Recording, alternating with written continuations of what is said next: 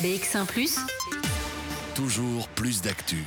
Voilà, c'est la page culture de cette émission et on va parler, euh, bon, c'est pas vraiment de la bande dessinée, c'est plutôt du dessin de presse. On va parler de Tous confinés. Euh, c'est cet ouvrage qui est publié par euh, le dessinateur Nicolas Vado. Nicolas Vado est en ligne avec nous. Merci d'être avec nous, Nicolas.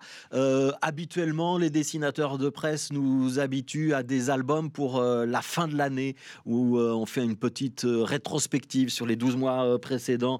Il y avait une urgence à sortir un album intermédiaire avec les dessins du coronavirus? Pourquoi est-ce que vous faites ça?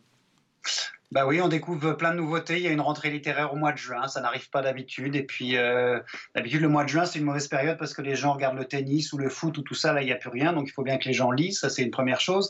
Et puis, surtout, je pensais qu'il y avait une urgence pour saisir le moment parce que c'est une période historique que l'on a vécue, que l'on est toujours en train de vivre, qui a duré que quelques semaines, euh, huit ou neuf semaines à peu près. Et c'était vraiment important de, marquer le coup parce que je veux que ce soit un livre que les gens puissent lire maintenant, mais qui puissent aussi reprendre dans 5, 10 ou 20 ans pour se souvenir de cette époque que nous avons tous vécue en commun. Ouais. Alors, ce sont des dessins de presse qui sont parus. Hein. On rappelle euh, euh, que vous êtes collaborateur dans différents organes de presse. Il y a des dessins qu'on n'a pas vus ou ils ont tous été publiés? Non, non, il y a un tiers d'inédits. Euh, tout simplement, euh, j'ai tellement travaillé pendant cette période de confinement que mes deux journaux, l'Echo et l'Express, euh, n'avaient pas de quoi absorber tout ce que je faisais pour la place qui m'est dévolue dans le journal. Ce qui fait qu'il y a un tiers de dessins qui sont inédits parce que on, était dans une sorte de, de temporalité intemporelle, c'est-à-dire que le sujet était toujours le même et il m'arrivait parfois le dimanche de dessiner 6-7 dessins et que j'allais saupoudrer dans la semaine parce qu'en fait l'actualité ne bougeait pas beaucoup, contrairement à d'habitude où au jour le jour, je ne sais pas ce que je vais faire le lendemain. Alors que là, c'était plus ou moins la même chose, mais il y avait tellement de choses à, raconter dans différents domaines que l'inspiration ne manquait pas. Alors, je vais montrer une double page euh, qu'on va donc euh, voir à l'écran, euh, et je voudrais qu'on s'arrête sur le petit dessin, le petit personnage, pardon, en bas à droite. C'est le, virus virus Covid-19. Et donc, il apparaît à plusieurs reprises. C'était important pour un dessinateur de lui donner un visage à ce virus qui, par euh, définition, est immatériel bah, dès le départ, et puis quand j'ai vu les, premières images je veux dire, de, laboratoire, euh, je me suis dit que j'allais en faire un, personnage qui doit être bien dégoulinant parce qu'il faut qu'il puisse postillonner, puisque c'est comme ça que ça se transmettait. Et donc il faut lui donner une, une vie, puisqu'on parlait du Covid-19 ou de la Covid-19 ou du, coronavirus. Et évidemment, c'est un personnage central. Euh, c'est un vrai bon méchant, puisque tout le monde le déteste et tout le monde adore le détester. il y a lui et puis il y a euh, le pangolin hein, qui apparaît à, à, plusieurs reprises dans cet ouvrage. Vous n'êtes pas très tendre avec les Chinois, si je peux me permettre, euh, Nicolas Vado. Vous, avez, vous insistez beaucoup sur, euh, sur la Chine, quand même, en tout cas dans les premiers dessins. Ils sont parus de quand à quand, ces dessins? Alors, les dessins sur la Chine sont parus tous en février ou début mars. Et puis, euh, c'est pour ça que j'ai mis une chronologie, c'est-à-dire que le premier dessin que j'ai fait sur le coronavirus, c'était au mois de février, avec United Colors of Coronavirus. Euh, et ensuite, parce que le virus n'était pas chez nous, il était surtout en Chine. Il y a eu des gros problèmes en Chine puisque la Chine a masqué euh, le bilan et tout ça. Donc là, je faisais du dessin géopolitique, on va dire au début. Et à partir du moment où le virus est arrivé en Europe via l'Italie, j'ai arrêté de faire la géopolitique et j'ai parlé de euh, l'actualité telle qu'elle était ici, ce qui fait que les dessins sur la Chine, il y en a cinq ou six, mais qui sont au début. Après, il n'y en a plus. Alors, il y a beaucoup de choses dans, dans, cet ouvrage vous, à titre personnel, c'est quoi que vous allez retenir?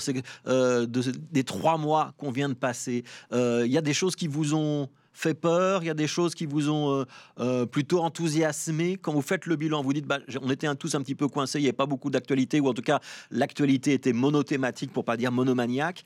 Est-ce que malgré tout, vous tirez des leçons de ce qu'on vient de vivre et peut-être des leçons positives? Alors il y a des leçons positives parce qu'il y a eu un élan de solidarité euh, vis-à-vis des gens. Je pense que la, population en Belgique a été assez euh, sage euh, et, disciplinée pour lutter contre le virus.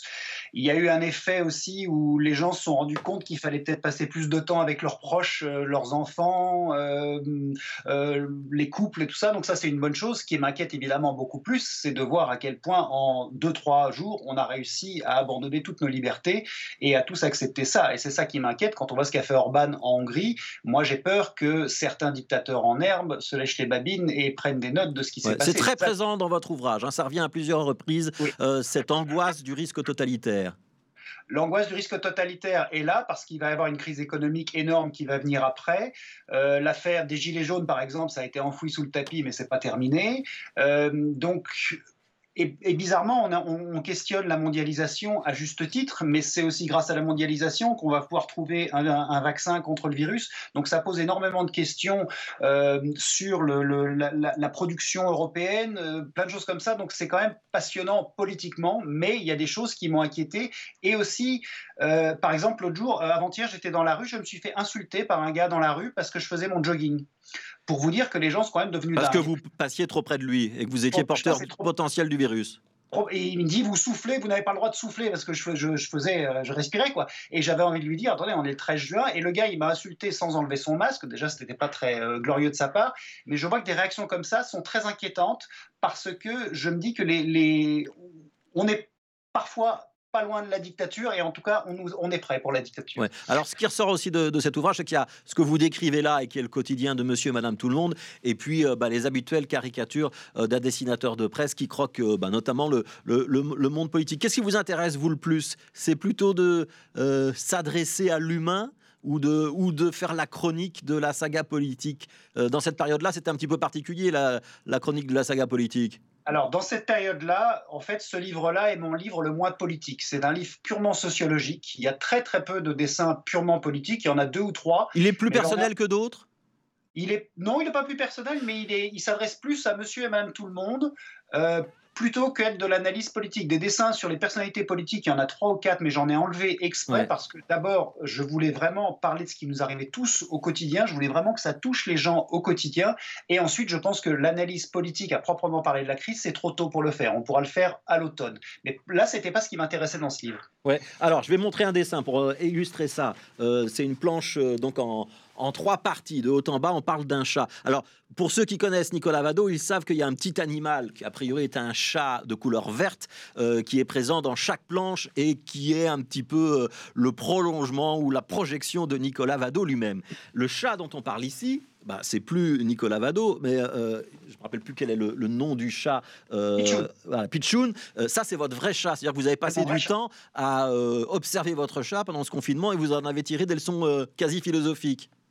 Ben oui, parce qu'on a beaucoup à apprendre de la sagesse animale, comme je l'ai mis dans ce dessin. Et euh, il a 14 ans, c'est un vieux chat, il est malade de partout, euh, mais il est toujours là. Et, hum, je me disais que ça nous a rapprochés de notre côté animal aussi, nous, parce qu'on s'est rendu compte que la mort euh, existait, parce qu'on l'avait un peu éludé, que des animaux de la brousse qui n'auraient jamais dû côtoyer l'humain l'ont côtoyé, et c'est ce qui a été le départ du. du c'est le pangolin, oui. Et puis aussi, avec les chats, vous vous souvenez, il y a un chat qui a été euh, contaminé en Belgique par le coronavirus, et les vétérinaires disaient qu'ils retrouvaient des chats quasiment morts parce que leur, euh, leur maître leur avait filé de l'eau de javel. Donc c'est ça qu'on se dit, c'est quand même terrifiant, et c'est ça que je voulais montrer. Et quand on voit les animaux, moi je travaille chez moi, donc je suis confiné toute l'année, mon chat il est toujours avec moi en général, euh, il s'est pas beaucoup inquiété de la pandémie, et donc c'est ça aussi qui permet de mettre une distance avec le dessin quand on traite des sujets pareils. Alors je vous montre un autre dessin qui est un dessin très politique cette fois-ci on voit euh, Maggie de Bloch et avec sur son dos euh, Sophie Wilmès. Il va y avoir des gagnants et des perdants de la crise dans le monde politique? On ne sait pas, mais euh, Sophie Wilmès et Maggie de Bloch, ça c'est des super personnages, c'est un peu Laurel et Hardy en fait. Hein. donc il, faut, il, faut des, il faut des personnages qui soient antinomiques. Euh, donc ça c'était intéressant à dessiner. Les deux sont intéressants graphiquement en plus à dessiner. Euh, il y aura des leçons politiques, mais comme je vous le dis, comme je l'ai déjà dit plusieurs fois sur des plateaux, c'est un peu trop tôt pour faire, le, pour faire le bilan. Il y en a une qui est clairement perdante, c'est Maggie de Bloch. on a vu le sondage du VIF la semaine dernière. Je ne pense pas qu'elle va durer très longtemps comme ministre. Pour Sophie Wilmès, c'est différent parce qu'elle est arrivée un peu par effraction. Euh, souvenez-vous, elle était dans un gouvernement en affaires courantes, personne ne voulait cette place. Euh, elle s'est retrouvée avec quasiment les pleins pouvoirs pendant trois mois. Maintenant, le jeu politique va reprendre. Ça va être intéressant à étudier. Ouais. Je suis quand même assez surpris sur Sophie Wilmès, Nicolas Vado, c'est-à-dire vous en faites un personnage un petit peu androgyne, on reconnaît euh, ses cheveux longs. Elle sourit jamais dans vos dessins. Mais c'est vrai qu'au CNS, elle souriait peu. Enfin, la, situation ne se prêtait pas au sourire, alors que c'est quelqu'un d'assez joyeuse euh, en vrai euh, quand on la voit dans la, dans la vraie vie. Euh, mais elle incarnait en fait. Elle a un visage impassible toujours chez vous. Elle, incarnait la raideur. de la situation. Elle n'allait pas, pas beaucoup rire. On verra si elle rit un peu plus tard. Mais non, non. C'était intéressant parce qu'elle est passée de, euh, de, Sophie, qui est Sophie Wilmès, ensuite Super Sophie, c'est devenu Sainte Sophie, et puis maintenant elle redescend un peu dans le jeu politique. Euh, mais c'était intéressant. Mais même pour elle, on ne peut pas tirer son bilan maintenant. On pourra le tirer en octobre ou en novembre. Oui, alors il y a aussi euh, Emmanuel André et Mario Gilbert qu'on peut reconnaître dans l'une ou l'autre planche. quand des nouveaux personnages arrivent comme ça, ils sont faciles à dessiner, ça demande un petit peu d'entraînement ou du premier coup, ça y est euh, non, Emmanuel André, j'ai eu un peu de mal parce que en fait, il a un côté un peu euh, patibulaire comme ça, et donc euh, j'ai eu un peu de mal. Marius André, Marius Gilbert, pas du tout. C'était facile. Et vous avez des personnages quand ils arrivent comme ça dans l'actualité, on est obligé de les prendre et puis on est obligé de les réussir parce que si on les rate, ben, on, passe à côté du dessin. Donc c'est des personnages qui rentrent et qui sortent de l'actualité, qui sont des superstars et qui vont retourner à l'anonymat. Ils veulent cet anonymat, mais c'était intéressant aussi d'avoir des nouveaux visages. Et plutôt que de dessiner des politiques, j'allais beaucoup plus dessiner les virologues, les, virologues, les euh, épidémiologistes, parce que c'est ceux qu'on voyait à la télé. ce sont les experts qu'on a vu beaucoup sur les plateaux des JT. Euh, ça s'appelle Tous confinés, des petits euh, dessins valent mieux qu'un sale virus. Petite question, c'est donc une, une sorte de hors-série? Ça veut dire qu'il y aura quand même un Nicolas Vado en fin de saison, en fin d'année? Il y en aura pas un, il y en aura deux, figurez-vous, qui étaient prévus de longue date. Il a un petit numéro 5, celui-là. Il y aura ouais. 6 et 7. Il y en a un sur euh, les années Trump, évidemment, qui va sortir. Et il y en aura un sur mes 30 ans de carrière, qui va s'appeler Une page se tourne de la réunification allemande au coronavirus. Ouais, donc c'est plus l'année du Covid-19. On parlera de l'année de Nicolas Vado en fin de saison on parlera même pas de l'année puisque j'ai quasiment tout mis dans ce bouquin-là et il y aura le reste sur Trump. Ça sera plutôt parce que je pense qu'il y a une séquence historique qui est vraiment intéressante de 30 ans, euh, depuis la fin de l'histoire proclamée par Fukuyama après la chute du mur de Berlin jusqu'à cette crise du Covid-19 où l'ultra-mondialisation a montré ses limites. Et il y a vraiment une séquence qui est importante et en retraçant les dessins sur ce bouquin que j'avais prévu depuis longtemps, il y a une logique narrative. Donc c'est ce que je vais sortir au mois d'octobre. Ouais. Ça, ça vous a changé ce Covid-19 Est-ce que dans votre manière de travailler, ça a changé quelque chose? A priori, on serait tenté de dire que non, parce qu'on sait que vous travaillez à distance. Euh, mais est-ce que vous, le rapport à l'actualité, le rapport euh, à l'édition, le rapport à votre travail, ça a changé ou pas?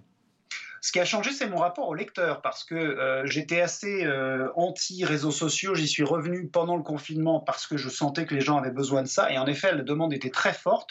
Donc ça m'a changé par rapport euh, à mes lecteurs, parce que j'ai vraiment fait un livre qui est à vue d'homme ou de femme.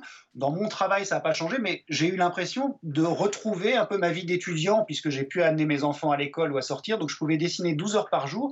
Et j'ai retrouvé énormément de plaisir à, dessiner pour dessiner aussi. Et ça, ça m'a permis de tenir le coup. Et c'est aussi pour ça que j'ai fait ce bouquin, pour avoir un projet qui permettait de tenir le coup pour l'après-confinement. Euh, voilà, donc plaisir à partager.